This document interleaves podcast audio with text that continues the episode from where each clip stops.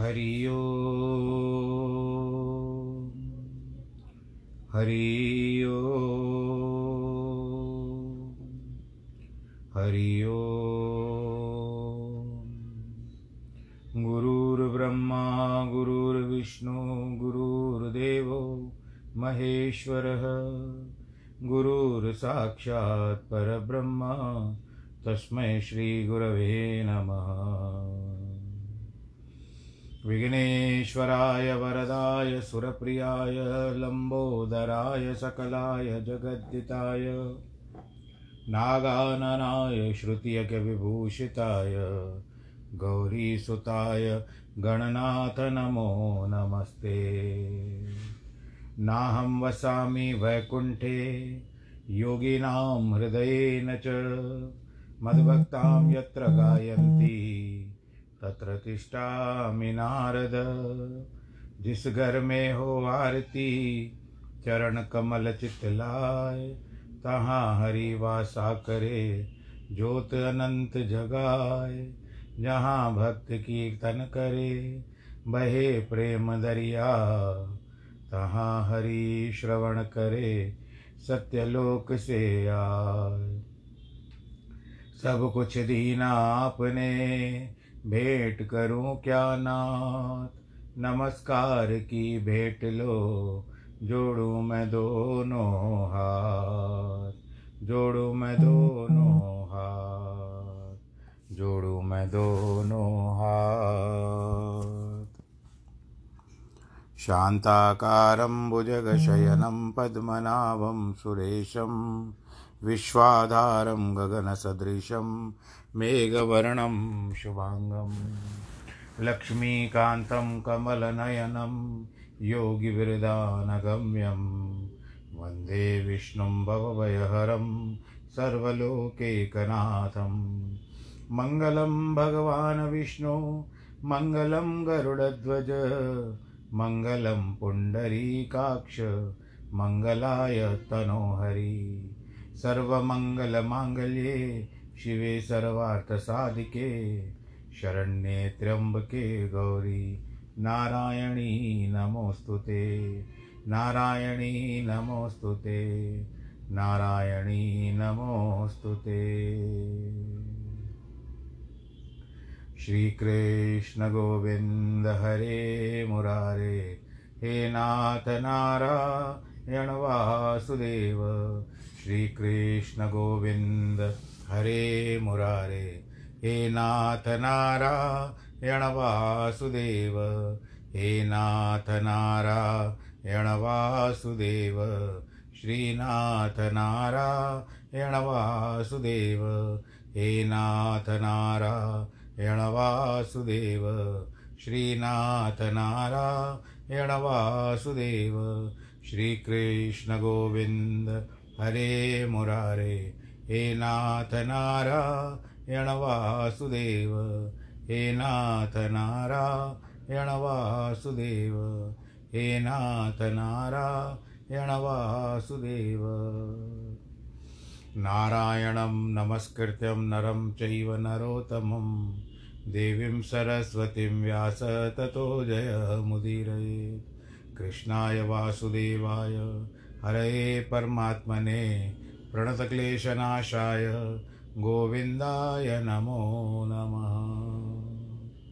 सच्चिदानन्दरूपाय, विश्वोत्पत्त्यादिहेतवे तापत्रयविनाशाय श्रीकृष्णाय वयं नुमः।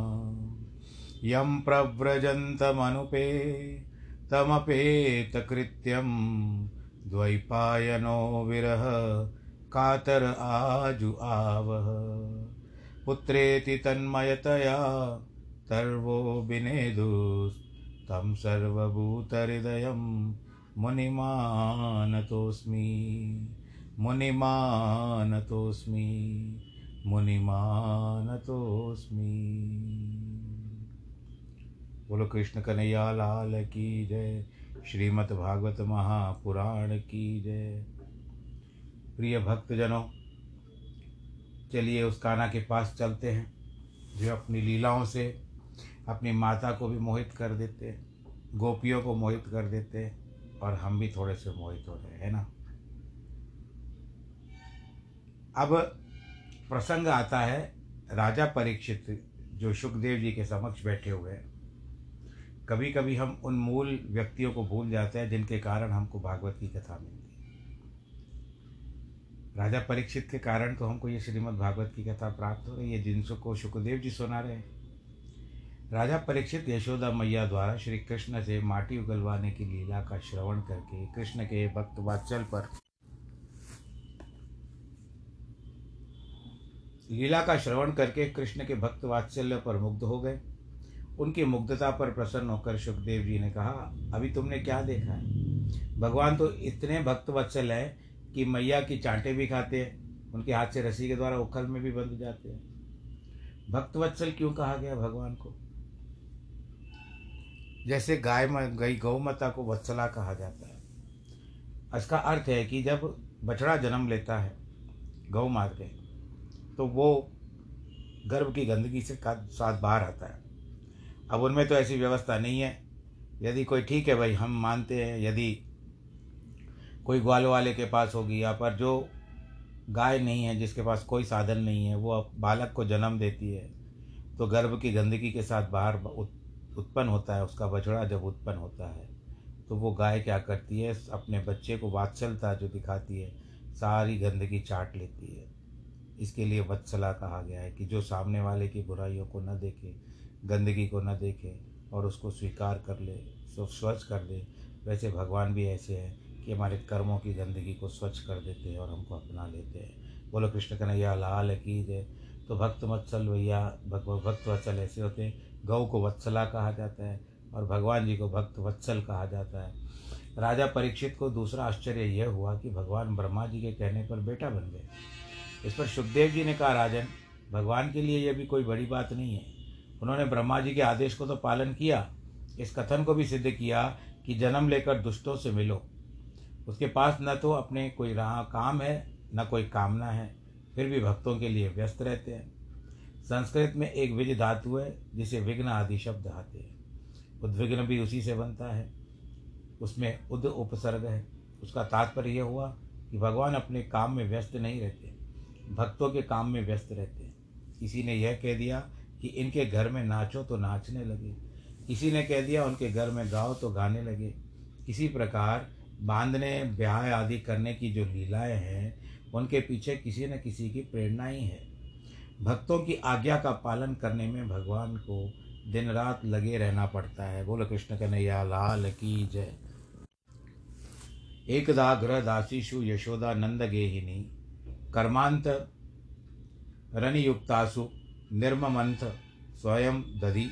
यानी यानी गीतानि द्वद्वा लचरितानि च। श्री सुखदेव जी कहते हैं कि एकदा, अर्थात एक दिन की बात है।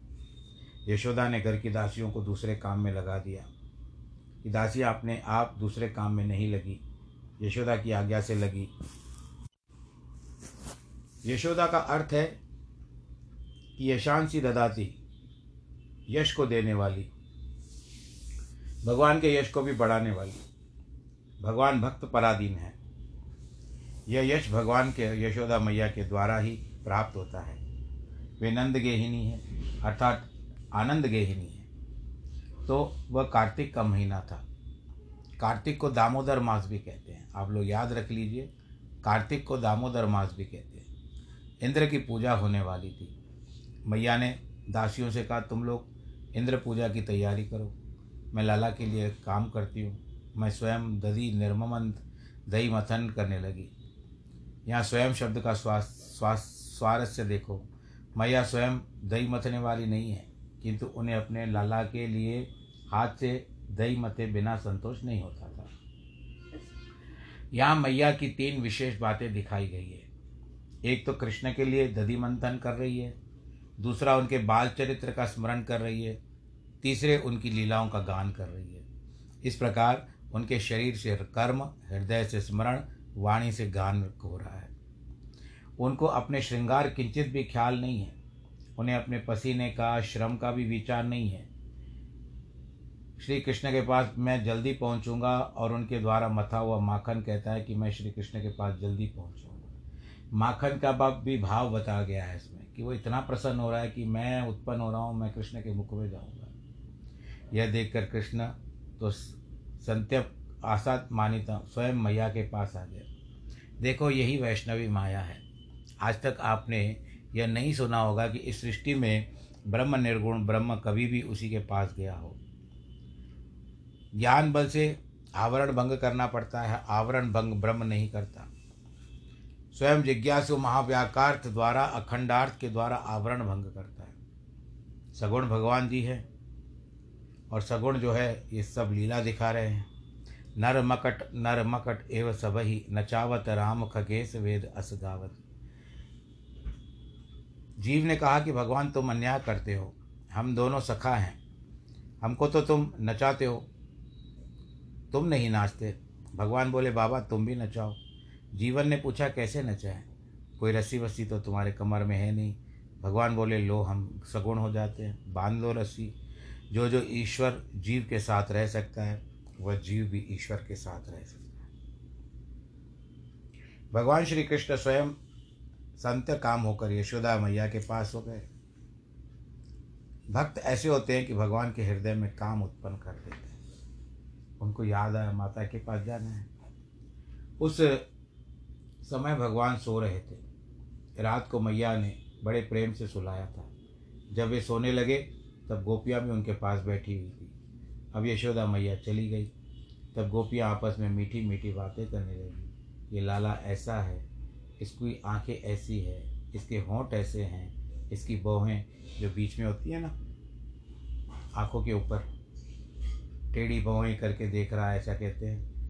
ऐसी है इस प्रकार गोपियों के, जिसको आप लोग आईब्रोज कहते हो गोपियों की बातें सुनकर कृष्ण के शरीर में रोमांच हो आया, उनके चेहरे पर मुस्कान आ गई और नींद टूट गई। श्री कृष्ण मुस्कान रोके नहीं रुकती, रोमांच रोके नहीं रुकता, फिर भी वे आँख बंद करके लेटे हुए हैं। जब गोपियाँ चली गई तो उनको किसी की तरह नींद आई। प्रातःकाल मैया ने सोचा कि पहले दही मतले माखन निकाल ले, तब लाला के जगावे, इतने में वे अपने आप जग गए, क्योंकि भक्त उठकर परिश्रम करे और भगवान आलस्य में सोता रहे, ये तो संभव नहीं हो सकता। इसलिए कृष्ण उठे, उठकर अंगड़ाई ली, पलंग पर इधर उधर लोटपोट किया और उसके बाद आँखें मलने लगे। मैया ने रात में जो काजल लगाया था, वह कपोलों पर आ गया। उठने के बाद मैया रोज आकर मुँह धुलाती थी, पर आज नहीं दिख रही थी। श्री कृष्ण ने मैया मैया कह के हाथ दाएँ हाथ में दे, बाएँ देखा। दोनों पाँव पर लटका कर पलंग पर बैठ गए। फिर पुकारा, मैया तो कहाँ है? अब पलंग से उतरकर श्री कृष्ण स्वयं मैया के पास पहुँचे। मैया दधि मंथन में तल्लीन थी। यहाँ दर्शन करो भगवान का, वे हरि हैं। लोगों के मन का हरण करने के लिए उन्होंने मैया के पास जाकर कहा, मैं तो दूध पीऊँगा। लेकिन मैया तो दही मथने से इतनी लगी थी कि उनकी सुनती नहीं थी। श्री कृष्ण मैया की गोद में चढ़ने के लिए विलाप करने लगे, फिर भी मैया ने ध्यान नहीं दिया और अपना साधन नहीं छोड़ा। अब देखो, भगवान भी आपके समक्ष हैं, लेकिन आप भगवान को खिलाने, पिलाने या जो भी आप कभी कभी प्रसाद बनाते हो ना, भगवान जी के लिए तो उस समय में वो साधन रहता है आपके समक्ष। उस साधन के समय में कभी कभी आपके ऐसा भी भगवान जी आपके मन में डाल देते हैं, आपके समक्ष ही ठहरे रहते हैं कि आप इसमें और ये डालो, और वो डालो। तो आप तन्मयता से न जाने कहाँ से वो सुनती हो या कब आपके मन में वो भाव आता है कि आप उसमें थोड़ा इलायची डालोगी, थोड़ा सा सुगंधित मिश्रित जो जा, जो कभी गुलाब जल डाल दोगी, गुलाब की पत्तियाँ डाल दोगी, केसर डाल दोगी तो ये उस समय होता है कि मेरा भक्त आज मुझे क्या क्या खिलाएगा, वो भगवान पास में खड़े होकर के हमको निर्देश देते हैं। तो वो हमारे लिए हमको नहीं दिखते क्योंकि हम यशोदा मैया नहीं हैं। पर हम ऐसे भी नहीं करते कि क्यों बन सकते हैं यशोदा मैया। पर हम ऐसे भी भाव से भगवान को खिला सकते हैं। और आखिर में माता ने जब अपना साधन नहीं छोड़ा और कोई भी यदि आपको फ़ोन भी आता है उस समय, अब जैसे जन्माष्टमी सामने आने वाली है, दो चार दिन में जन्माष्टमी है और मैं आपको तारीख भी बता दूँ, तीस तारीख की है। अब हमारे कई भाई घरों में माताएँ, बहनें भगवान श्री कृष्ण को भोग लगाने के लिए तरह तरह के विभिन्न प्रकार के व्यंजन बनाएगी।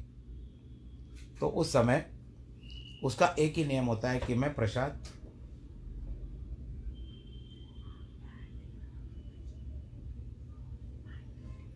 मैं प्रसाद जो है अपने पुत्र को या हम भगवान को खिला देंगे।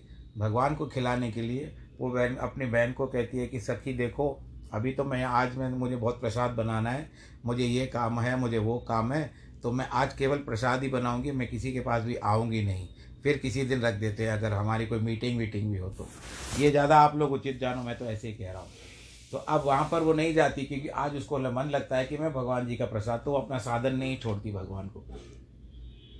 कि भैया को कहते भगवान कि आज आप मुझे नहीं दे रही है ना, ध्यान नहीं दे रही है ना तो ठीक है। मैं भी तुमसे नहीं मिलूँगा। मैं सामने हूँ और माता अपने साधन में लगी हुई है। साधना में तो ठीक है, साधन करती जा रही है, साधन करती जा रही है। कृष्ण ने कहा, मैया, तू निषेध मत कर, मैं ही निषेध करता हूँ, मैं मथानी नहीं हूँ, तेरी गोद में बैठने के लिए आया हूँ। यश कह करके भगवान जी ज़बरदस्ती मैया की गोद में चढ़ गए। अब स्नेहवश मैया की छाती का दूध अपने आप गिरने लगा। मैया अपने लाला के सुस्मित मुखार बिंद को देखने लगी, या कि श्याम सुंदर का सुख मिले वे उदास न हो, न निराश हो, हमारी क्रिया का फल श्री कृष्णगामी हो, इस अर्थ का बोध कराने के लिए ईक्षति मुखम का प्रयोग हुआ है। मैया अपने सुख के लिए श्री कृष्ण के मुँह नहीं देखती, श्री कृष्ण सुख के लिए देखती है। अतृप्त मृत्सृज जवेन सा यया विच्च चमाने पयसी त्वदी श्रिते देखो, श्री कृष्ण को पहले काम आया। काम के बाद गोद में आए। गोद में आने के बाद दूध पीने लगे। भोक्ता हो गए। भोक्ता होने के बाद अतृप्त हो गए। इसी बीच आग पर रखा दूध गर्म हो गया। वह दूध बड़ा विलक्षण है। हज़ारों गायों का दूध, सौ गायों का, सौ गायों का दूध, दस गायों का, दस गायों का दूध, एक दूध, एक पद्मगंधा गाय को पिलाकर, उस पद्मगंधा से निकला हुआ दूध है वह।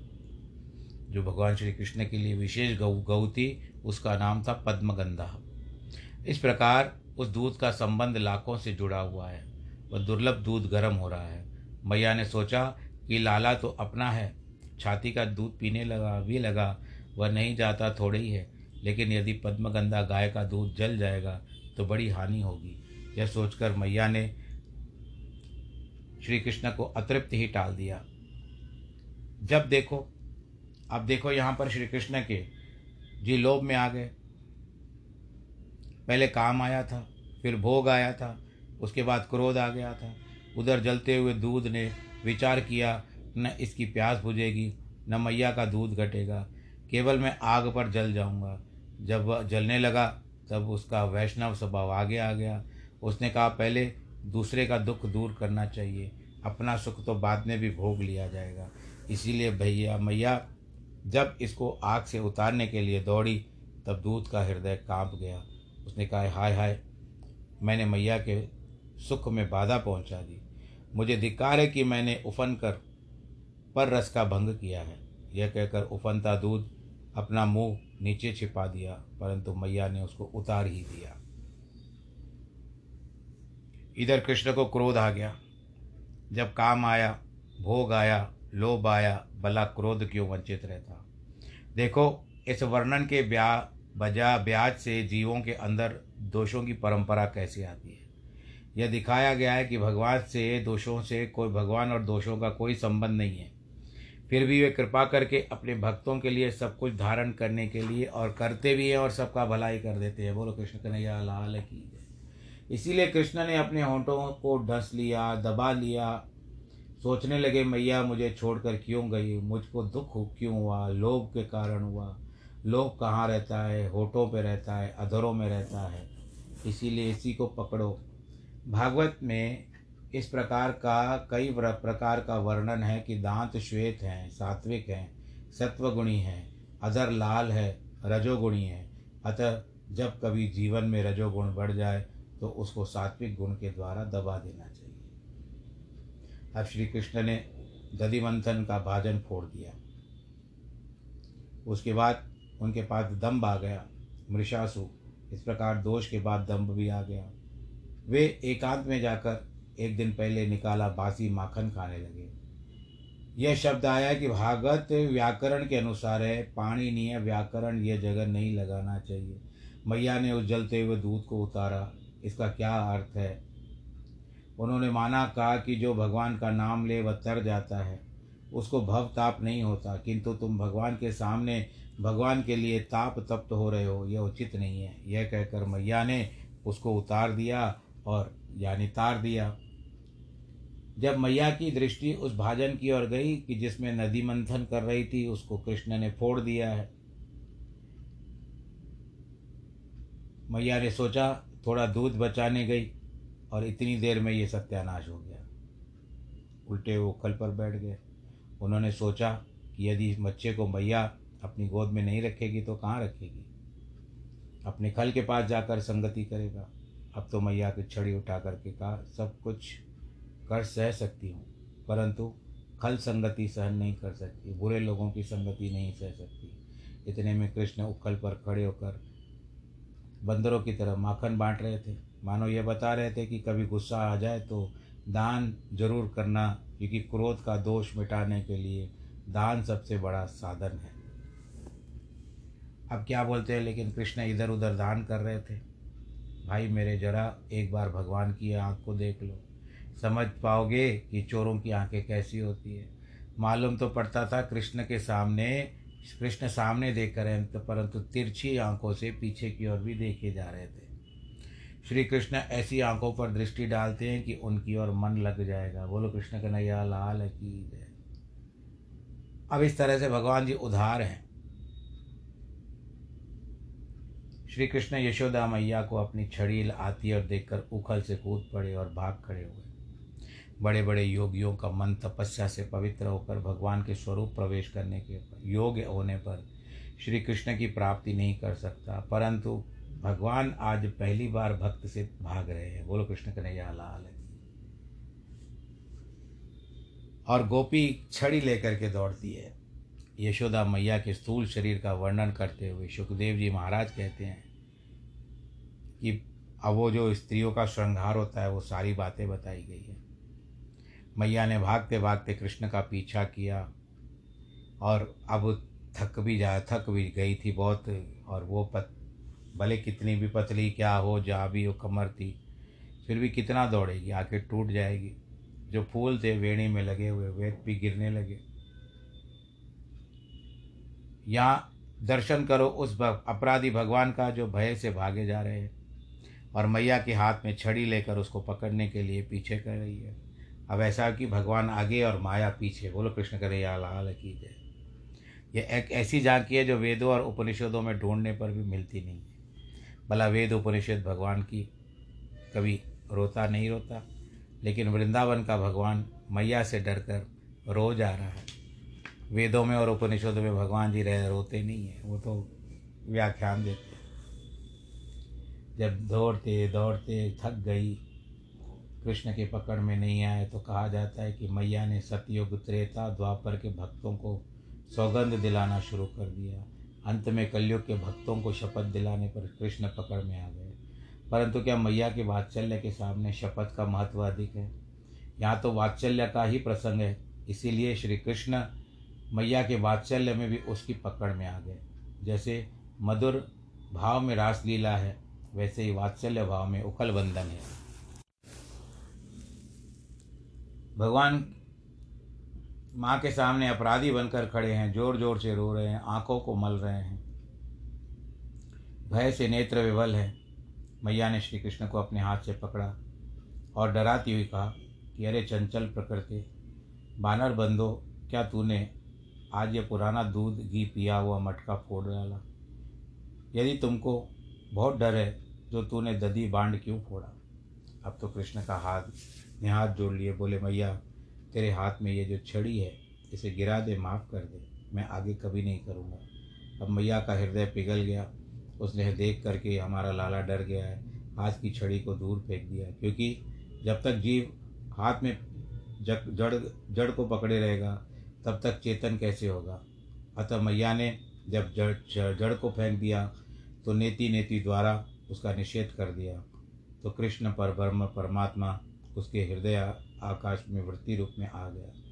ये शकिलम तम बद्धुम दामना त्वदीय त्वदीय कोविदा अब मैया श्री कृष्ण को बांधना चाहती है, क्योंकि वह उनसे ऐश्वर्य से अपरिचित है। वह समझती है, अरे, यह तो वही है जिसके कभी बाट नहीं उठता, बाबा का खड़ाव नहीं उठता, यह कमज़ोर है, इसीलिए इसको बांधने में कठिनाई नहीं है। मैया के चित्त में वह वात्सल्य भी उदय हुआ। कहीं भाग गया तो अब क्या होगा? भूखा है सवेरे से कुछ खाया पिया नहीं है। मैं भी अपना दूध नहीं पिला सकती हूँ। ऐसी हालत में भूखा प्यासा कहीं चला जाएगा तो क्या होगा? इसीलिए मैया ने सोचा कि इसको थोड़ी देर के लिए रस्सी में उखल से बाँध देती हूँ। जब वह ताज़ी रोटी तथा ताज़ा मक्खन तैयार कर लेती हूँ, फिर वह इसको खिलाऊँगी तो वह उपद्रव उपद्रव भूल कर चुप हो जाए हो चुप हो जाएगा। इधर यशोदा मैया सोच रही है और उधर सुखदेव जी महाराज परीक्षित को कह रहे हैं कि न चांतर न भैर्यस्य, न पूर्वम नापि चापरम पूर्व परम बहि जगतो यो जगत यह त मव्यक्तम मर्त्यलिंग मधोक्षजम गोपिको लूखले दामनाम बबंदम प्राकृतम यथा। श्री कृष्ण के स्वरूप यह है कि उनके भीतर बाहर देश का भेद नहीं है। वे देश की कल्पना से असंसृष्ट है। उनमें काल की पूर्व पर भाव की अथवा क्रम की संवित नहीं होती। अमुक समय जन्म हुआ, अमुक समय जवान हुए, अमुक समय वृद्धावस्था आई। इसी क्रम के द्वारा काल की संचित होती है, धैर्य और आयाम के द्वारा देश की संवित होती है। वे दोनों श्री कृष्ण में नहीं है। वे जगत के पहले थे, जगत के अंत में रहेंगे, जगत के भीतर बाहर हैं। अर्थात श्री कृष्ण से अतिरिक्त वह जगत नहीं है, उनमें वस्तु भेद नहीं है। इसके लिए कोटि कोटि उनको प्रणाम करते हैं। जब कृष्ण को अपना बेटा मानकर यशोदा मैया ने रसी के द्वारा उखल से बाँध लिया, यह जो शब्द गोपी का कि गोपी को कुलेन दामना बबंदम प्राकृतम यथा यहाँ तो गोपी का शब्द प्रयोग है, इस पर ध्यान दो। गोपी क्या है? गोपिका है। मथुरा में कंस के पास खबर पहुँच चुकी थी। कि गोकुल में उसको मारने वाला विष्णु पैदा हो चुका है। उसके बाद वह समाचार पहुँचा, कल यशोदा मैया ने उसको उखल से बाँध दिया था। कंस ने कहा, यदि विष्णु होता तो उसको उखल से कैसे बाँध सकते? इसीलिए जैसे कृष्ण छिपकर गोकुल में रह रहे हैं, वैसे ही यशोदा मैया उनको बांधकर, उनका संकल्प पूरा कर रही है। भगवान के सच्चे प्रेम, प्रेमी ऐसे होते हैं यदि भगवान का एक हाथ छिपाना चाहते हैं तो उनके दोनों हाथ छिपा देते हैं। श्री कृष्ण कहते हैं, मैं मनुष्य हूँ तो मैया कहती है कि ये बछड़ा को, यह तो साधारण है। विश्वास न हो तो देख लो, मैं इसको रस्सी से बाँध देती हूँ। मैया श्री कृष्ण के ऐश्वर्य का गोपन करती है, प्रकट नहीं होने देती है। इसके लिए इसका नाम गोपिका है, जो गोप यानी रहस्यमय रखती है, गोपनीय रखती है। उसके लिए उसको गोपिका कहा गया है। गोपी को लूखे न धामना मैया ने श्री कृष्ण को अपने हृदय में नहीं बांधा, आत्मा में नहीं बांधा है, परंतु उन्होंने बांधा तो कहाँ बांधा है? उन्होंने उखल में बाँध दी है। तो आज के प्रसंग का ये जो था समय वो आपने हमको दिया, हमने कथा सुनाई और बड़ा आनंद आया। भगवान जी उखल में बंध रहे हैं, भक्तों के वश में है। जिस तरह से आप भक्त करोगे उसी तरह भगवान के अभी आपके साथ लीला करेंगे। तो भगवान की लीला निरारी है। श्रीमन नारायण नारायण हरि हरि। तेरी लीला सबसे न्यारी न्यारी, हरि हरि। श्रीमन नारायण नारायण हरि हरि। आज के प्रसंग को यहाँ पर हम विश्राम देते हैं। कल का प्रसंग जो होगा, वो कल में भगवान जी क्या लीला करते हैं, और आप लोग अपना अपना ध्यान रखिएगा। करोना काल अब आज फिर से सुनाई दिया है कि कुछ फिर बढ़ रहे हैं। किससे बढ़ रहे हैं। तो बस बढ़ाओ मत आप। जितना दूर जा रहा है, फिर उसको पास बुला लेते हो। तो बला को टालने की बजाय पर आप उस बला को सर पे जल्दी वापस बुला लेते हो। तो इस बला को टला रहने दो और अपना ध्यान रखिए आप। करोना नामक वो जो बला आई है, इसको जितना जल्दी हो सके निकाल देना चाहिए। और जिनकी आज जन्मदिन है और वैवाहिक वर्षगांठ है उन सबको बहुत बहुत बधाई। ईश्वर, आप सबको सुख समृद्ध रखे। सर्वे भवंतु सुखिन, सर्वे संतु निरामया, सर्वे भद्राणी पश्यंतु माँ कश्चित दुख भाग भवेद नमो नारायण।